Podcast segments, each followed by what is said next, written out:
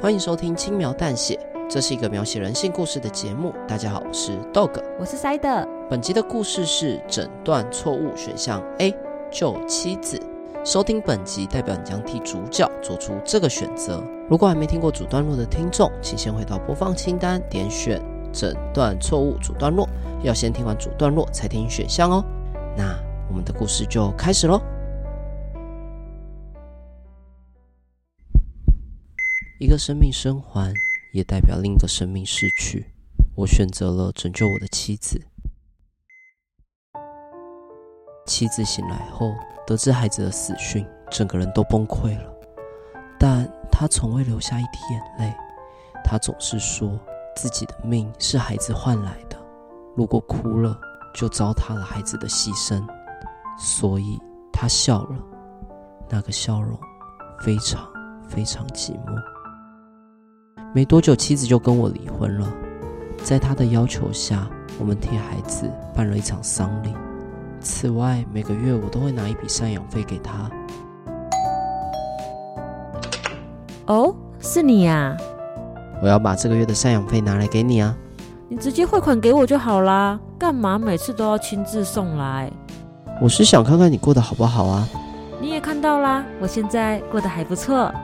是吗？怎么啦？哎，该不会想跟我复合吧？可惜我现在的重心已经在别人身上喽。嗯、呃，你误会了，我没有那个意思。不然呢？哎，怎么突然不说话？你以前干话不是很多吗？像个闷葫芦一样，一点都不像你。其实是……哎，你先进来吧。要是邻居看到误会了，我也会很麻烦的。你坐一下，我去倒杯水给你。好。雪白色的瓷砖没有一点灰尘，厨房的碗盘没有一丝水垢，淡粉色的沙发上没有摆放任何杂物，桌上还有几本排放整齐的故事书。他一点都没变，他一样把家里打理得井井有条，唯独……那个东西，怎么啦？想跟我说什么？妻子瞪大眼睛问着我，我不知道该怎么说。在踏进这个家以后，那个感觉又更浓厚了。我觉得自己快到极限，不，不行，我忍不住了。那个，我我方便跟你借个厕所吗？哈，呃，当然可以呀。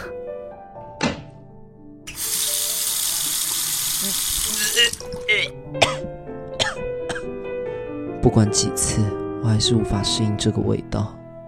我的前妻疯了，在举办孩子丧礼的那一天，我亲眼看见她把孩子的尸体偷出来。我一直很在意这件事，之后我就以给赡养费为由，要到她的地址前来拜访她。当她打开门后，我闻到腐臭的尸味从房间里传出来，我就知道不太妙。我看着前妻把那具死婴抱在怀里，细心的照顾着，哄着不曾睁开眼的他睡觉，逗着不曾笑过的他开心，替他换尿布，替他喂食物，完全把那团肉块当成真正的小孩在照顾。母亲照顾孩子的画面本应该是神圣温馨。但在这里却变得相当恐怖血腥。我一直想找个机会好好跟他聊这件事，但我不知道怎么开口。哎，你还好吗？怎么那么久啊？没事啦，我等一下就出去了。我洗把脸，让自己冷静下来。你没事就好。哎，我说你呀、啊，以后想拉屎就直接说啊！我们都认识这么久了，你干嘛害羞啦？呃，抱歉。哎呦，宝宝啊，以后长大了不要变得跟你爸一样，会没朋友哦。他抱着那团腐烂的肉块，轻轻的笑了，那个笑容不再寂寞，而是扎扎实实幸福的笑容。其实我今天原本是想告诉他实情，帮他走出来，但看到他露出幸福的表情，我真的无法说出口。我舍不得再破坏他的幸福，就让这个梦幻的泡泡继续维持下去吧。是谁啊？我去帮忙开门吧。哎，妈，你怎么会来这里？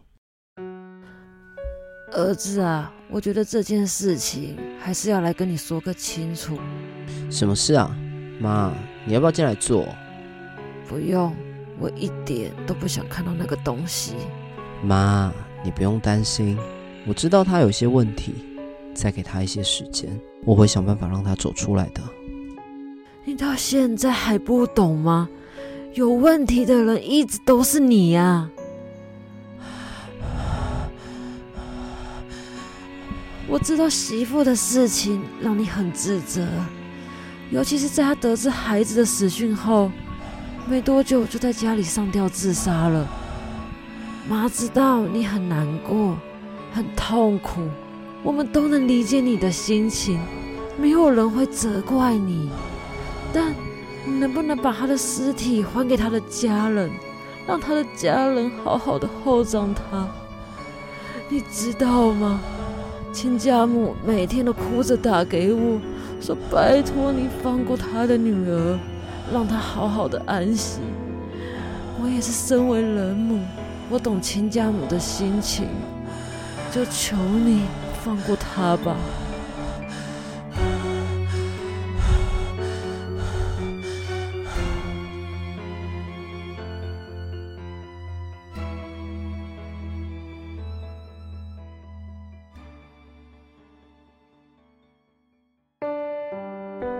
感谢收听《轻描淡写》。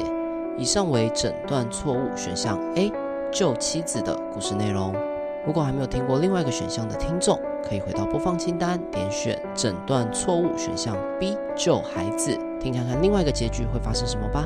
如果你喜欢我们的故事，也欢迎订阅或追踪我们 FBIG 轻描淡写，里面有很多延伸的小故事。如果听众有任何有趣的想法，也欢迎留言或私讯让我们知道哦。谢谢你的收听，我是 Dog，我是 Side，那。我们就下次见喽，拜拜。拜拜。